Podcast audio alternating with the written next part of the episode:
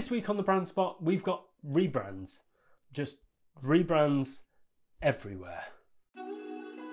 So in the last week, I, have seen so many rebrands, we can't fit them all into this video. So I'm going to pick the top three that I think would be have valuable information as part of them.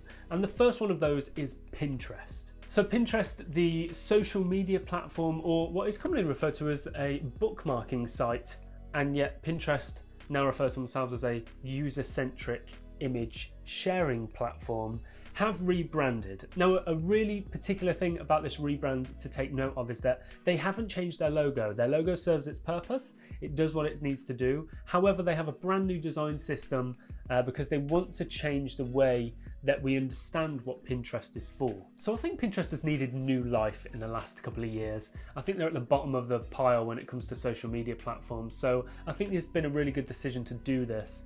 And um, they tell the story of uh, the human mind as a powerful weapon, which is really interesting. So they've gone down the route of endless inspiration, which, if you've ever been on Pinterest uh, and spent less than three hours in a single session uh, of scrolling, um, you're doing pretty well. So I think this is a good thing for them. I think they've realigned to who their users are currently uh, to a new breed and really aligned us with what Pinterest is for. So go take a look. I'll leave uh, no, I'll leave links in uh, to all of these in the show notes. The second big one, and the one that I'm actually really excited for, is Calendly. Calendly used to be this kind of very minimalist, bland, boring uh, visual identity for what is a really great service. If you don't know already, Calendly uh, allow you allow people to book into your diary through an online software system. It's used by I don't know, everyone I know. And actually, I moved away from them to ScheduleOnce a while ago, um, just because it wasn't doing what I needed it to. Uh, but actually, since then, they've upgraded, updated, and I guess they felt that it was time for a rebrand now uh, to put all of that together in place. So they've gone with this very opposite to what they were, very colourful, very bright, very out there. They've come up with loads of illustrations and symbols. And what's really interesting about the new Calendly symbol is that it's a letter C as a connector, and then they use different shapes and symbols in the background of the logo. Uh, and they've done that to really symbolize uh, the, it's a visual metaphor uh, for finding overlaps in schedules and also finding opportunities. So I think they've done this because uh, of other platforms getting traction in the market over the over the last five years or so.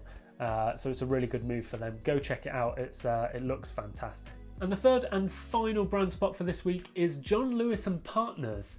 John Lewis and Partners have bought out a basics homeware range called Any Day, and um, you must go and see this because you wouldn't. I don't think you would expect it from John Lewis but they've really they've come up with this very bold orange and plain uh, minimalist kind of identity system. Yes, I know technically not a rebrand, just part of another brand, um, but they really are showing us that you can be basic and beautiful at the same time.